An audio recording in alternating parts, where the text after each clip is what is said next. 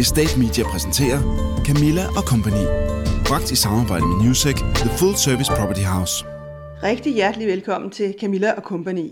Et helt nyt nyhedsmagasin med interviews, debat og nyheder, samlet i en podcast lige til at downloade. Vi springer direkte ud i det og konstaterer, hvad de seneste ugers vigtigste tema er. Og det er nok, at branchen ser ud til at være kommet godt i gang efter sommerferien, og ikke mindst efter nedlukningen. Jeg er ret sikker på, at der er mange, der har været skeptiske og nervøse for opstarten her i august. Det er i hvert fald, hvad jeg har kunne høre, når jeg har mødt folk fra branchen. Og det er da også tit sådan, at august kan være lidt træ. Når man så ovenikøbet har haft en nedlukning og øh, fået mange efterretninger på, at øh, markedet ville formentlig ikke komme i gang før i 2021, så er det klart, at der har været en nervøsitet. Men de meldinger, vi har fået ind på redaktionen, tyder faktisk på, at det er gået bedre end forventet. Det snakker jeg mere med Anne Frølund Vinter fra Lundgrens om senere i podcasten. Vi går også bag om en af sommerens store overraskelser, nemlig at den tyske malerkæde Engel og Følgers efter mange års forsøg på at komme ind på det danske marked, ja, de har faktisk både prøvet at være sig gå sammen med Gorte Erhverv, som nogen måske kan huske som en stor mæler for lidt over 10 år siden. Og øh, de har også prøvet selv at åbne butikker og tage markedet. Men nu er de altså gået sammen med det, der tidligere var Home Erhverv, og øh, administrerende direktør Mikkel Søby forklarer, hvorfor han så at sige er gået i seng med netop Engel og Følgers. Og så har jeg inviteret to stærke ejendomsprofiler i studiet til en snak om regeringens udspil til tidlig tilbagetrækning.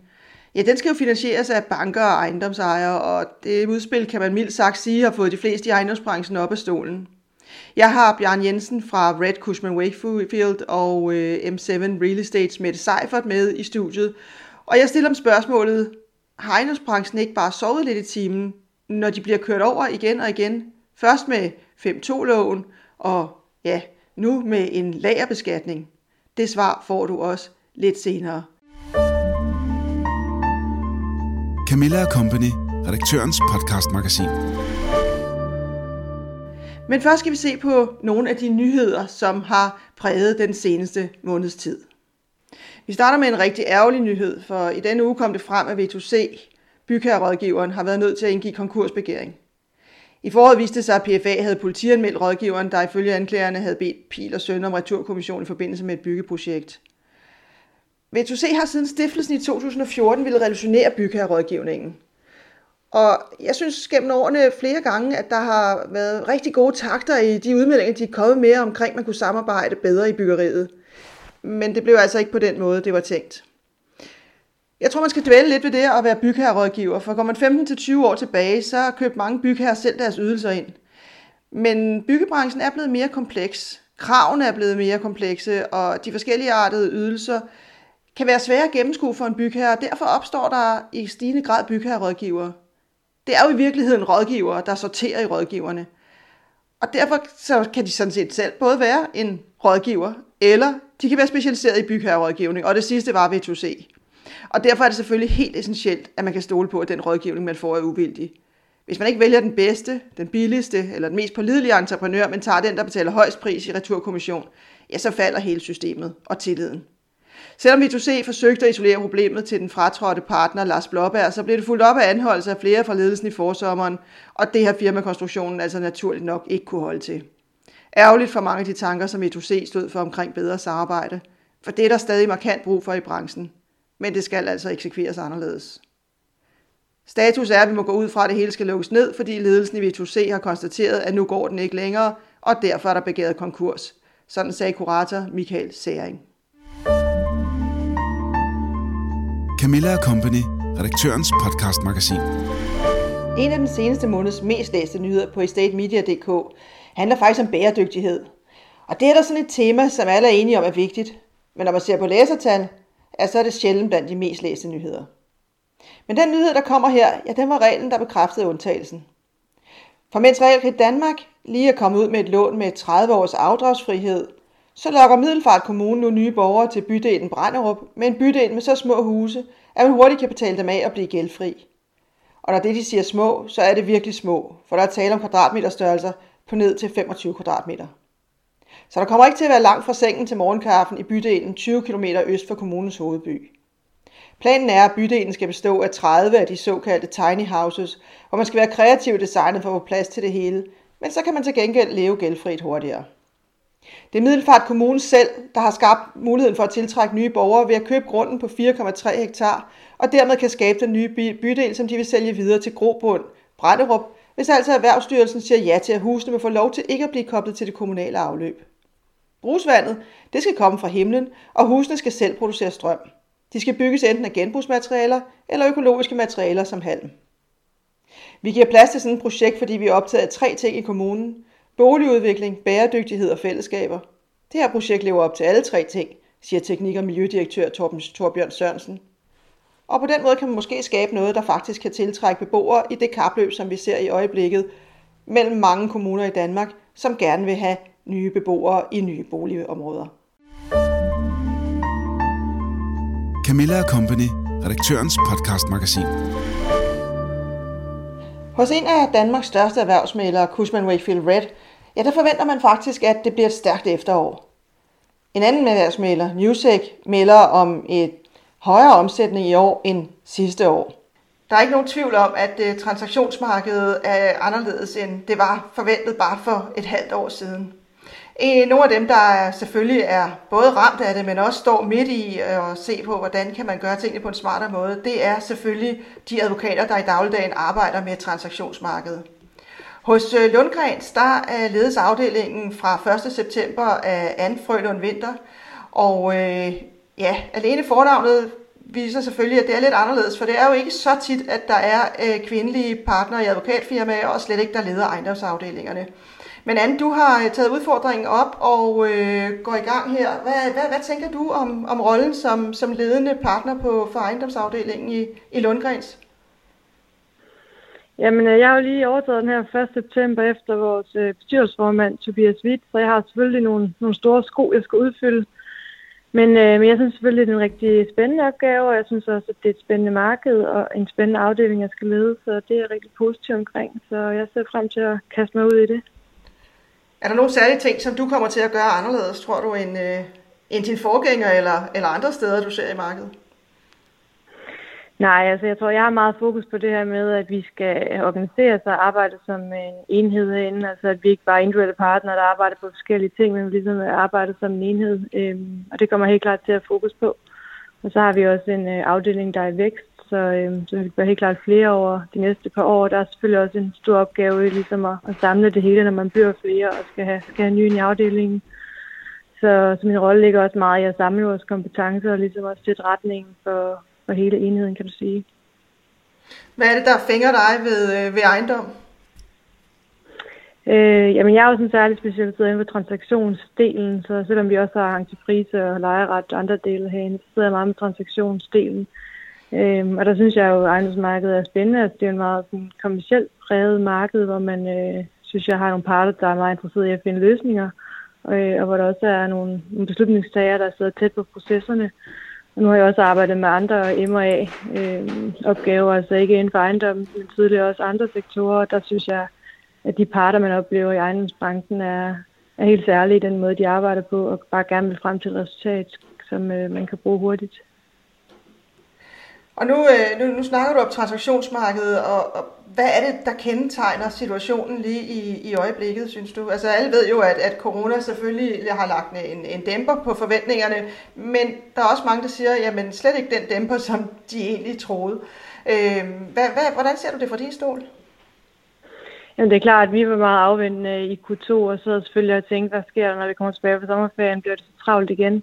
Øh, det synes jeg bestemt, vi har oplevet, så vi ser ind i en rigtig travlt øh, Q3 og Q4, så det er positivt. Øhm, vi oplever selvfølgelig et lidt nervøst marked måske, som øh, både lige stadigvæk ser corona an, og hvordan det påvirker det hele. Og selvfølgelig også har vi jo det her nye udspil omkring øh, lagerbeskatning, som måske også øh, har skabt lidt, det røre i hvert fald.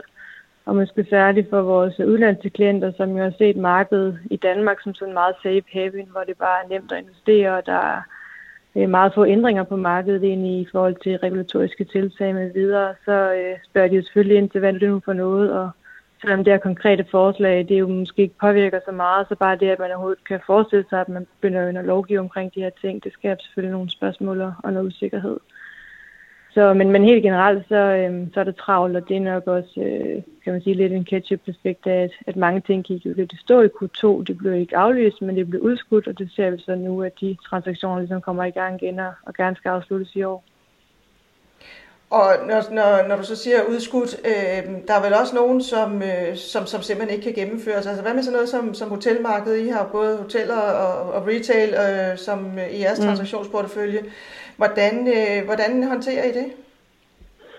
Altså, vi ser selvfølgelig sektorer, som har det rigtig svært, og, og det særligt synes jeg egentlig studiebolig og hoteller, og det har jo egentlig været nogle af de der hot topics egentlig de seneste år. Øh, Øh, men der ser vi i hvert fald et marked, som er gået meget stå. Altså, øh, studieboliger har det jo rigtig svært i øjeblikket, og også hotelmarkedet har det svært. Men selvfølgelig ser vi transaktioner inden for hotel, øh, som følger, at vi har nogle sælgere, der er meget presset nogle gange og skal af med, med hotellerne. Så vi har et par transaktioner inden for det også. Øh, retail ser vi selvfølgelig også meget mindre af. Øh, og så har vi logistik, som jeg egentlig ser som en blanding mellem en, øh, altså egentlig en sektor, som er, er god, kan du sige, men også kan være lidt svært at få finansieret. Så det, den står lidt mellem en, en svær og en god sektor.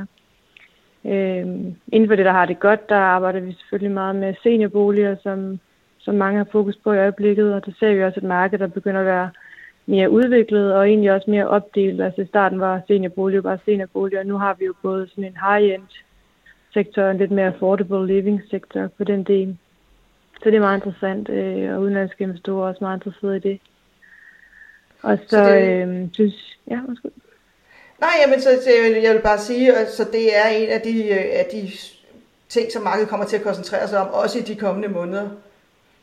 Det tror jeg helt bestemt. Altså, så har vi også øh, selvfølgelig udviklingsprojekterne, som jo også er meget øh, op i tiden, og der synes jeg, man ser nærmest en kamp for at få lov at være med på det marked lige nu, og, og der er kamp om de grunde, som jo også ligger tæt på København, og store investorer vil gerne være med nu, hvor det ligesom sker, så, øh, så der tror jeg helt klart også, at vi øh, kommer til at se mange transaktioner, øh, hvor der både selvfølgelig handelsgrunde og også udvikles øh, ejendomme, og det tror jeg også er selvfølgelig, at, at man handler typisk på ret skarpe afkast i øjeblikket, så man bevæger sig nok lidt mere ud i, i værdikæden og tager en lidt større risiko på selv at begynde at udvikle, måske også for ligesom at opnå en større afkast. Så det er også øh, meget interessant. Og så har vi selvfølgelig øh, ny boligmasse, altså Resi, som, øh, som egentlig også klarer sig rigtig fint, synes jeg, som vi har en del transaktioner på. Så, øh, så det er positivt. Altså kontorejendom med god beliggenhed ser vi også en del transaktioner, og selvfølgelig også med fokus på de her lidt mere moderne øh, kontorhoteller, som der også kommer en del af. Og så, så lige til sidst, øh, der er jo et, et vist fokus, eller har været et vist fokus på, på øh, boligejendomme med, med omkostningsbestemt husleje. Er det markedet gået, ja. gået helt i stå, synes du? Ja, altså 5-2-markedet og de omkostningsbestemte har jo haft det svært, og det er, synes jeg i hvert fald, på, på vores klienter gået ret meget stå. Så det er lidt en ny boligmasse, man ser på nu, som, øh, som der driver det inden for, for det område. Camilla Company, redaktørens podcastmagasin. Den næste nyhed, som har præget overskrifterne i de seneste dage, ja, det er den, at øh, der er blevet brugt en måske en forkert beton til et højhus på Amager på Bryggens Bastion. I februar der var jeg i USA, og øh, der gik jeg forbi Hard Rock Hotel, som, eller det der skulle have været et Hard Rock Hotel, hvor de 10 øverste etager var brudt sammen. Hvis man googler Hard Rock Hotel og New Orleans, så vil man se et øh, gruopvækkende scenarie på, hvordan det ikke skal gå, når man bygger. På Bryggens Bastion handler sagen om, at Bakgruppen har afdækket en række grove uoverensstemmelser hos Sjællands afdeling i datterselskabet BG Beton, og der er omsat, iværksat en omfattende ekstern efterforskning, oplyser selskabet. Det er vigtigt, fordi det skal afdækkes. Vi kan ikke have i Danmark, at der er byggerier, der ikke lever op til de krav, der bliver stillet. Hvad der ligger bag er naturligvis svært at sige, men øh, forløbig siger Finn Bak i hvert fald, at han er rystet over, at en leverandør angiveligt systematisk har ført ham bag lyset, og derfor har valgt at iværksætte en omfattende intern undersøgelse. Når det gælder højhuse, så er vi på lidt jomfruelig grund i Danmark. Der er ganske få højhuse, og vi er netop nu i gang med at opføre en del både i Aarhus og i København – hvad næste skridt bliver, er uvist. Når bare gruppens undersøgelse er til endebragt, vil selskabet vurdere muligheden for politianmeldelse og restligt efterspil, siger Finn Bak. Den sag kan man læse meget mere om på estatemedia.dk. Camilla Company, redaktørens podcastmagasin. En af sommerens store nyheder, det var, at øh, Home Erhverv, som for nogle år siden blev øh, købt af Danske Bank af Mikkel Søby og Henrik Svane, ja, de er gået sammen med tyske engler Følger, som i flere omgange har forsøgt at komme ind på det danske marked. Og øh, jeg har Mikkel Søby med her, og Mikkel, hvorfor i alverden nu Engel og Følgers i jeres regi?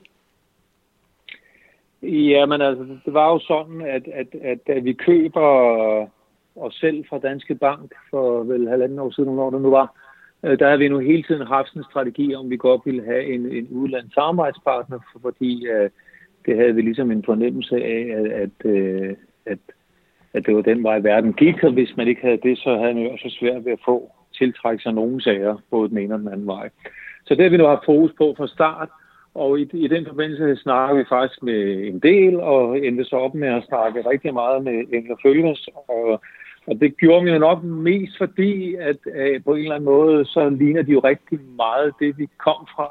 Øh, så det var jo næsten ligesom at komme hjem bare til en mor, der var en del større end den mor, man kom fra, fordi Elner Følgers jo er et selskab, der ligesom er startet og funderet i bolig, ligesom det, vi kender til fra Home. Og, og vi ved jo godt, der er mange i, i erhvervsmiddelbranchen, der måske synes, at det skal man bare holde helt adskilt. Men altså, Engler Følgers har, har, har, haft og har en strategi om, at det kan give masser af fin synergi, hvis man sælger ligepaveejendommen til nogle rige mennesker rundt omkring i verden, at, at de så også investerer i erhvervsejendomme og, og andre ting. Og øh, så derfor jo lidt ved et tilfælde, kan du sige, egentlig det passer meget godt i, i det, vi kom fra, nemlig at blande øh, øh, erhverv med, med bolig, selvom det jo ikke er noget, man ellers gør så meget i Danmark. Men det er så jeres strategi nu, at det skal I gøre i det danske marked? Du kan sige, det, det er jo ikke vores øh, eksplicit strategi på den måde, men altså nu er vi jo blevet en del af koncernen, koncern, som, som har det som strategi, øh, og, og, og derfor ved siden af det erhverv, vi laver i forvejen, jamen altså der kommer vi jo så også til at, at starte nogle øh, liebhaverbutikker op, øh, for, for ligesom at kunne købe ind i, i, i, i den del af koncernen. Øh, men man laver rigtig meget øh, krydssalg øh, i, i, i Engler Følgers, og, og det vil vi selvfølgelig gerne være en del af. Og for at være en del af det, så bliver vi jo nødt til at have nogle af de samme ting på hylderne, som man har i resten af koncernen. Så, så, så du I kommer ud nu og, og skal ikke bare konkurrere med andre erhvervsmælere, men, men måske også med, med boligmælere? Ja, altså du kan sige, vi, vi har øh, vi, vi har måske lidt andet take på, på, på eller tilgang til, til det at være erhvervsmaler. Og jeg ved godt, der er nogen, der vil ryste på hovedet og sige, det, det er da fuldstændig tosset, det der, øh, det skal man holde øh, skidt og snop for sig. Men, men altså, vi, vi tror på, at, at, at det, det er nok en meget god plads for os i, i det danske marked også, at, at kombinere liebhavermarkedet med, med erhvervsmarkedet. Så, og man kan jo ikke sige, at Engler Følgers ikke har succes med det i resten af verden. Handler det om, at, at, at Home Erhverv øh, indtil I blev til Engler Følgers måske godt kunne sige sig at være stærkere i provinsen end, end nødvendigvis i København? Ja, det har vi jo været de sidste mange år i hvert fald. Og det bliver så, I måske også fremadrettet, eller hvordan ser du det? Ja, men altså, stærkere er jo mange ting. Vi har jo ikke været store, for, for os er det jo ikke et mål i sig selv at, at være stor. Øh, for, for os er det et mål at, at kunne tjene nogle penge og at kunne give nogle gode oplevelser til, til, vores, øh, til, til vores kunder. Og, og det er klart, det, det, det mener vi, at vi langt bedre kan gøre nu i, i, i forbindelse med vores øh, aftale med Engler Følgers. Og øh, om, om det så gør, at vi vækster, det, det gør jo ikke noget. Altså, det, det er ikke et mål i sig selv at bare være kæmpestor. Mikkel, hvordan, øh, hvordan kom den her kontakt i, øh, i, øh, i gang? Fordi øh, Engel Følges var jo ikke, nu siger du godt nok, at der I kiggede efter en international partner, men de var vel ikke sådan de første, der lige sprang jer i øjnene som, øh, som, som, som de mest øh, sandsynlige? Nej, det var de ikke. Det, det, var, det var de ikke, og, og jeg vil sige det som det er, jeg kendte dem egentlig heller ikke specielt godt. Uh, vi, vi har historisk set haft en lille smule samarbejde med dem, uh, ikke mig personligt, Øh, men øh, vi har en anden amerikansk samarbejdspartner, der hedder Bindsvanger, og det var faktisk igennem dem egentlig, at kontakten blev skabt, øh, fordi dem havde lidt dialog med, hvad, øh, hvad muligheder der nu kunne være. Og, og de foreslår mig så at tage en kontakt til, til Inger Følgers, som jo, ja, tiden går, det er nok i hvert fald et år siden, at vi startede den dialog op. Ikke? Hvorfor, hvorfor har det taget så lang tid? Ja, men altså, øh, det, det kan der være mange årsager til. Jeg vil sådan ikke sige, at der har været nogle øh, problemer, men dels er, er der jo meget, øh, selvom at, at Tyskland, øh, hvor man jo hovedkontor ligger lige på den anden side af grænsen, og at de har hovedkontor i Hamburg, så det er jo decideret på den anden side af grænsen. Øh, men, men der er bare ting, der er anderledes, øh, end, end det er i Danmark, øh, så derfor har der været masser af ting, vi ligesom har skulle snakke til ret omkring, og hvad, hvad skulle konstruktionen være, og alt sådan noget der. Så, så det, det, det, ja, det har bare taget tid. Nu skal, nu skal I i gang med at, at effektuere samarbejdet. Hvad, hvad bliver de, øh, de første tiltag, som, øh, som kommer, man kommer til at se i, i markedet, efter, øh, efter I er gået sammen? Ja, altså en, en af tingene bliver jo, altså det, det første, hvad skal man sige, bliver jo en, en hjemmeside, hvor efter hvad jeg ved i hvert fald, så at det den første hjemmeside, hvor man kan søge internationalt. Det mener jeg ikke. Der, hvis der er nogen af vores andre konkurrenter, der har, så kender jeg det i hvert fald ikke. Øhm, så, så det bliver den første synlige ting. Det du kan sidde i Grækenland og søge på kontor i, i København, hvis det er det, du gerne vil have. Og så, som sagt, så kommer vi jo til at, at, at kigge ind i, i øh, og, og åbne butikker op øh, i, i, hvad hedder det, i forbindelse med vores Københavner-kontor i første omgang hvis man sådan skal se på, hvis, hvad, hvordan jeres konkurrenter vil opdage det, ud over det sådan, sådan mere øh, go-to-market, øh, hvad, hvad, hvad, hvad kommer det så til at være for nogle kunder, som I kommer til at gå efter? Um, ja, men altså, hvis vi skal se på, på øh, den strategi, man kører i resten af Engle koncernen så, så, er det jo, så er det jo mere privatsegmentet, end det er de institutionelle øh, kunder. Og, og det, det kan da også godt være, at, at det, det er jo ikke sådan, at vi ikke har fat i de institutionelle kunder. Øh, jeg, jeg tror på, at vi har et rigtig godt mix, og jeg tror også på, øh, at vi lige præcis i Danmark, som som markedet er i dag, hvor det bevæger sig jo lidt uden for København, der er vi jo rigtig stærke altså, og, og lokale, og det er jo det, mange øh, af både de private og de institutionelle har, har brug for nogen, som rent faktisk ved, jamen, hvad er niveauerne i, i, i Køge eller i Kolding eller et eller andet. Ikke? Øhm, så det, der, der tror jeg, vi kan skabe rigtig meget værdi. Hvis du sådan skulle nævne en ting, som du er særlig glad for, at vi har fået den her samarbejdspartner, hvad, hvad, hvad skulle det så være? Jamen, en ting, og det lyder måske, øh, det lyder måske øh, øh, sjovt om dem, der hører navnet første gang, fordi Engel og Følger, så havde det også måske lidt selv tænkt, det, det er måske det mest mundrende navn. Men vi er faktisk rigtig, rigtig glade for at, at have fået et, et brain, og i virkeligheden også fået et brain, hvor du, du kan ikke sige til nogen Engel og Følger, så, så bare starte videre. Du bliver nødt til at forklare, hvad fanden er det, fordi det vil folk jo spørge om. Ikke? Men vi er faktisk rigtig glade for at have et brain, som er så kæmpestort, fordi det gør bare rigtig meget markedsføringsarbejde utrolig meget lettere.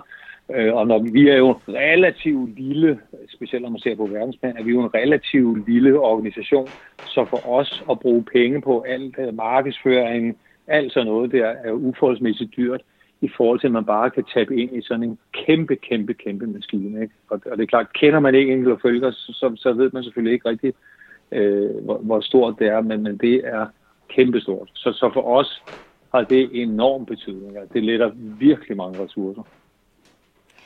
Det bliver spændende at følge, hvad øh, I får ud af det i, øh, i de kommende år. Rigtig tjert, tillykke med, øh, med valget i hvert fald, og tak fordi du ville være med her. Tak i lige måde. Camilla Company, redaktørens podcast-magasin. En af de ting, der har været på de fleste læber de seneste par uger, Ja, det er det nye forslag fra regeringen omkring, hvordan øh, ejendomsbranchen skal være med til at finansiere, at øh, der kan ske en øget tilbagetrækning fra dem, der har været længst på arbejdsmarkedet. Det forslag, det fik mange i ejendomsbranchen op af stolen, og to af dem har jeg med i studiet her, og det er Mette Seifert fra M7 Real Estate og Bjarne Jensen fra Red Cushman Wakefield. Og hvis I, øh, hvis I lige skulle sætte nogle ord på, hvad, hvad fik jeg mest op af stolen? Jeg tror faktisk, det var flere ting, der sådan slog hovedet på sømmet. Øh, for det første, så det faktaark, som regeringen kom ud med, øh, synes jeg faktisk indeholdt nogle øh, urigtige oplysninger. Øh, og det er selvfølgelig meget hårdt at sidde og sige det. Øh, men de kom blandt andet ud og sagde, at, øh, at noget af det, der var bevæggrunden for at, at kigge på det her, det var, at så bliver vi andre øh, i ejendomsbranchen beskattet på samme måde, som man for eksempel gjorde hos pensionsselskaberne, altså med palbeskatningen på de 15,3 procent. Men det, de glemmer at tage med, det er, at øh, pensionsselskaberne faktisk ikke betaler selskabsskat, ligesom vi andre gør. Øh, så det, det var bare en af punkterne. Øh, så synes jeg, at, at det er tankevækkende, at, at man meget øh, direkte går efter nogle bestemte øh, øh, investorer, øh, når man øh, også set lidt i, i bagspejlet, øh, har kørt meget, meget målrettet mod, øh, øh, jeg vil nærmest kalde det en hets mod visse udenlandske kapitalfonde, Øh, Øhm, og hvis man bare spoler tiden lidt tilbage, måske til, til 2016, så fik man faktisk en, øh, en øh, lille sød henvendelse fra EU, øh, hvor man faktisk øh, blev beskyldt for at forskelsbehandle investorer. Øh, og dengang der var det faktisk danske og udenlandske pensionsselskaber, hvor øh, EU påpegede, at, at, øh, at man gav nogle fordele til de danske pensionsselskaber, som udenlandske pensionsselskaber ikke fik øh, Øh, på samme måde. Øh, og, og hele det her sådan EU-direktiv øh, og, og retningslinjen om, at kapitalen skal kunne flyde frit, øh, det, det, øh, det skete bare ikke dengang. Og der fik man rettet lidt op på tingene, og nu synes jeg bare, man, man falder lidt i den der gryde igen, hvor man ligesom forskelsbehandler de rødhårede og, og, og blondinerne og de, de mørkhårede. Øh, så det, jeg synes faktisk, det på mange punkter er, er kritisk at, at, at gå ned ad den her vej her. Bjarne, hvad var det, der, hvis man må sige det sådan, pissede dig af, da du så det her?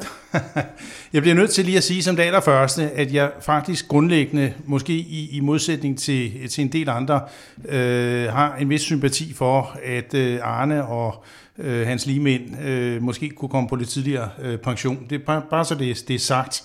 Øh, også for måske lige at, at fjerne lidt af det der måske sådan lidt reaktionære indtryk, man kunne have af, af, ejendomsbranchen. Så forslaget det er skruet lidt mærkeligt sammen, sådan, så det nok ikke er de reelt nedslidte, man får fat i. Det er sådan noget andet. Øh, det, der først og fremmest generer mig, det er, at man udvælger en, øh, en bestemt gruppe øh, til at betale et såkaldt øh, samfundsbidrag, hvilket jo er det samme som den øh, indkomstskat, vi jo øh, rigtig mange af os øh, betaler øh, rigeligt af. Men man, man finder altså bankerne, og man finder øh, ejendomsbranchen frem, øh, og så giver man den populært det, jeg kalder en dummebøde, øh, og man kan så sige, at i dag, øh, der nøjes vi med at tale øh, ejendomsbranchens sag, så må, må bankerne tale deres egen sag, men øh, Novo tjener jo nok flere penge end, end den samlede danske øh, bankstand, kan man sige, øh, og det gør rædderierne nok også, så man kan sige, at det næste gang medicinalbranchen og, og rædderibranchen, der får en særlig øh, bøde, når øh, Erling og, og Arne og øh, hvad de nu hedder i, i den generation, også skal have en eller anden form for, for pension. De kunne nok også hedde Bjarne. De kunne også hedde Bjarne. Når vi så øh, kigger på, øh, på sådan lidt mere på det konkrete forslag, så undrer det mig jo så, at man kan finde på at lave en, en lagerbeskatning øh, af, øh, dermed beskatte fortjenester, som ikke er, er realiseret. Øh, det, er jo, det er jo et stort set ukendt fænomen, hvis vi ser bort fra, at det finder sted med, med værdipapirer. Men man har jo ikke virksomheder, øh, som bliver beskattet øh, forlods af en indtægt, øh, de ikke har haft. Øh, de bliver slet ikke beskattet af en goodwill, øh, de ikke har solgt deres virksomhed for. Så at man, man pludselig finder ejendomsbranchen og så siger, at, at vi skal nu have en lagerbeskatning, uden at man overhovedet forholder sig til, øh, hvordan skal alle disse mindre ejendomsselskaber rundt omkring i Danmark, hvordan skal de skaffe pengene? Det er jo ikke sådan, når man beskatter pensionskasser, de har pengene liggende i kassen. Det har øh, ikke nødvendigvis de små ejendomsselskaber. Jeg tænker så også lige lidt på, hvor meget klima man har tænkt ind i det her, øh, fordi man fjerner jo altså øh, i den grad likviditet, hvis det her forslag går igennem. Øh, den likviditet, der måske skulle være brugt til nye vinduer, isolering og varmepumper, øh, det kunne da blive ganske spændende, hvad øh, de, der har lavet øh, den nye klimalov, øh, i virkeligheden øh, så har tænkt sig det, at det er jo reelt den anden dumme bøde til ejendomsbranchen på meget kort tid, øh, som øh, i den grad øh, har til formål at hive penge ud af branchen. Nu siger du selv, det er den anden dumme bøde meget kort tid, men er det ikke bare ejendomsbranchen, der har sovet lidt i det, når øh, man først får man pakker 5 stykke 2, og det lød nærmest som om, det kom lidt som, øh, som en, øh, noget, der kom ind om natten, og, så, og nu, kommer, nu kommer den her, som man vel også var rimelig uforberedt på. Har ejendomsbranchen sovet i timen? Altså, det har vi måske på nogle punkter, øh, men jeg tror, at... Øh, og det er uanset hvilken, og det vil jeg godt sige, det er uanset hvilken regering, der sidder jo. Altså så sidder der jo nogle, nogle, nogle embedsfolk, som i gang imellem træffer nogle beslutninger på måske et ikke særligt velundersøgt eller veldokumenteret grundlag. Øhm, og de baserer det øh, på nogle holdninger, som medierne smider ind øh, i overskrifterne i dagens aviser, som man ikke har været måske i ejendomsbranchen generelt gode nok til ligesom at, at, at steppe op og, og ligesom fortælle, hvordan det rent faktisk hænger sammen. Altså i, i forhold til paragraf 5 stykke 2, hvor man, øh, visse parter jo meget, meget længe om at komme ud af busken øh, og, og ligesom forklare øh, sagens sammenhæng. Øh, så på nogle punkter, ja, så har vi måske såret i timen, og lige i forhold til det konkrete forslag, vi taler om nu her, øh, der synes jeg også, det er tankevækkende, at man, man netop, som Bjarne også er inde på før, sidder og siger, at vi skal beskatte ejendomsbranchen, på samme måde, som man bliver, øh, når du laver andre investeringer, altså i aktier, som er meget mere likvidt, hvor du, hvis du er en selskab, altså et selskab, der sidder med store aktiebeholdninger, jo kan gå ind og sælge en lille andel af dine aktier, for at have kapital til at betale de her ekstra særskatter. Det kan du ikke. Du kan jo ikke gå ud og sælge 2% af din ejendom, øh, for at få frigivet lidt øh, likviditet på den konto. Altså man kan jo overveje, øh, om ejendomsbranchen fik sovet en anelse i, tid, øh, eller i timen i forhold til, til 5-2. Øh, især da forslaget kom, øh, kom på banen, der kunne det da godt være, at man burde være gået ind i en lidt øh, tættere dialog, og måske så have fået nogle lidt mere fornuftige løsninger. At der som, øh, kan man sige, en tyv om natten, øh, pludselig øh, kommer et forslag ud, øh, sådan læst lidt langt nede i, i presmeddelelsen om, at ejendomsbranchen pludselig skal have en, øh, en ekstra øh, bon. Øh, der synes jeg ikke, man kan sige, at man har sovet i timen, fordi der var ikke nogen, der anede det før øh, i sidste uge, at, at det dukkede op.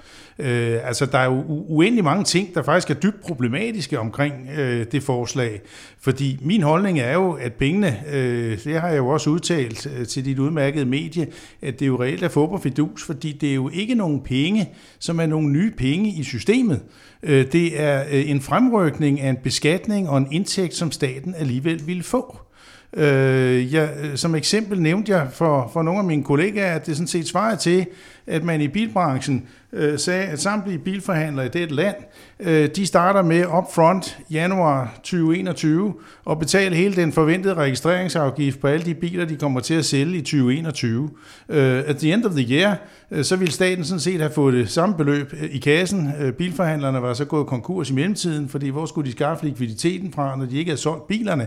Men altså, der er ikke noget anderledes i det her. Man, man laver en fremrykket beskatning og på et fiktivt grundlag. Man har slet ikke et system på plads, øh, et, et vurderingssystem, øh, som kan håndtere alt det her. Øh, altså, read my lips. Men, man men det giver vel gode tider for ejendomsmælerne, skulle man tro? Det, det, absolut. Altså, hvis jeg skal se på det, ikke som ejendomsbranchemand, men som ejendomsmaler, så er det her gefundnes fristen, fordi der må være mange, der simpelthen bliver tvunget til øh, faktisk at skulle sælge deres ejendom, i hvert fald nogle af dem, for at kunne betale denne her skat. Øh, set med samfundets øh, øjne, så, så er det galt Mathias, fordi der bliver jo heller ikke øh, sat øh, nævneværdigt nybyggeri øh, i, i gang. Altså de eneste, der stadigvæk kan køre fornuftigt, det er de meget, meget store ejendomsselskaber med, med, med store også øh, kontantbeholdninger, kunne være eller, eller Jordan, Dades osv., øh, hvorimod at, øh, og pensionskasserne selvfølgelig, men, men altså mindre øh, ejendomsselskaber rundt omkring i provinsen, øh, de kan da ikke lige gå ned i banken og låne penge til at betale en fiktiv skat. Øh, og vores vurderingssystem ligger fortsat i ruiner, så jeg ved ikke, hvad det her kommer til at udløse af, af, af, af sager og søgsmål osv. Man kommer rigeligt til at bruge en milliard på det pjat. Ja, du kan også stille der... spørgsmålstegn ved jo om at sige, hvis der kommer en gevinst det ene år, får du så pengene tilbage året efter, hvis du så tager en nedskrivning på ejendommen? Er den ene eller den anden årsag? Ikke? Altså det runge svar, det er jo nok nej. Øhm, men igen, som Bjarne fremhæver, der er jo ikke noget system. Øhm, så, så det har jo lange udsigter, og jeg tror lige præcis det der med de lange udsigter, altså hvor man siger, okay, lige nu der bruger man det økonomiske råderum til at ligesom dække af for de næste par år, så i 23, så tror man på, at man har en, en løsning, men vi kommer jo til, så længe der er den her usikkerhed, så kommer vi til at opleve en anden stillstand, hvor folk jo ikke tør hverken at sætte byggerier i gang, eller tør at lave investeringer, medmindre man har en meget, meget stor pengepunkt. Og hvis regeringens intention er lige præcis at sætte en stopper for de der store kapitalfonde, som jo øvrigt altså forvalter pensionskassers penge, og dine og mine penge også, øhm, så er det lige præcis dem, der har råd til at fortsætte med at investere, og ikke, ikke de små. Altså, så, så jeg synes, den der balance, den er på vej det er helt gale sted hen. Men der må vel være nogen, der ser ejendomsbranchen som nogen, der bare kan betale for hvad som helst? Ja, altså det øh, er jo øh, en gammel sandhed, at man i virkeligheden jo øh, ikke bliver behandlet øh, skattemæssigt lige så godt som så mange andre øh, brancher. Altså, øh, der er jo også det i det, at i ejendomsbranchen kan man jo ikke succedere. Altså det regnes jo ikke for lige så fint at drive en ejendomsvirksomhed, som øh, det er at, at drive en, en, en tøjvirksomhed.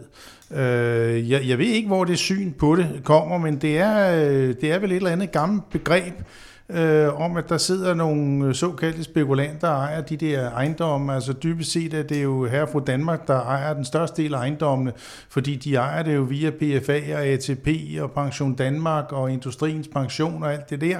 Øh, så jeg ved egentlig ikke rigtig, hvorfor at branchen som sådan skal lægges for had af det, man jo i dag har som det røde flertal i, i Folketinget. Men noget af det er jo nok også en reminiscens fra finanskrisen, ikke? Hvor, hvor jo, kan man sige, ejendomsbranchen i stor stil stod for skud. Ja. Øhm, og, og, og det, ligesom som, øh, som de seneste, kan man sige, øh, udspil fra regeringen, som går imod ejendomsbranchen, bunder jo lidt i, at, at der har været nogen i branchen, som måske ikke, øh, eller i hvert fald, ja, lad os passe på, hvad vi siger, men, men har gået på, på kanten af bordet øh, i, i, i forhold til, til, til, til andre. Så der er noget, der skal ryddes op for, at øh, branchen ikke bliver set som, øh, som nogen, der kan være prygelknappe for, øh, for det ene forslag efter det andet. Ja, ja vi har jo ikke en, en, øh, en, en, øh, en brønd, hvor øh, der bliver ved med at være penge på bunden. Altså, det er jo ingen af os, der har. Nej, man kan så også bare sige, at vi har jo altså heller ikke nogen interne politifolk, fordi øh, vi kan da godt se øh, nogle af os ind imellem, øh, også op til finanskrisen, når, når, når der er en form for uren trav. Øh, men, men der må jeg jo så til gengæld nok lige skyde på bankerne, fordi øh, øh, vi kan jo sidde og undre os over, at nogen får, får finansieret nogle mærkværdige ting, men det kan vi jo som sådan ikke gøre noget ved øh, havde nær sagt, vi andre i branchen. Altså der må det jo være øh, bankerne og, og et finanstilsyn, som vel heller ikke var deres opgave voksen, som ligesom må stå for skud for den del. Der er ingen tvivl om, det kommer der til at blive talt meget mere om i branchen i de kommende uger. Tak til øh, Bjarne Jensen og Mette Seifert for at være med på denne her del. Camilla Company, redaktørens podcastmagasin. Det var, hvad jeg havde valgt at tage med i første udgave af Camilla Company. En podcast, der går tæt på nogle af ejendomsbranchens vigtigste nyheder, personer og temaer. Din vært er Camilla Sevel, og jeg er chefredaktør på Estate Media, og du kan se mange flere nyheder på estatemedia.dk. Tusind tak, fordi du lyttede med. Camilla Company blev bragt i samarbejde med Newsec, The Full Service Property House.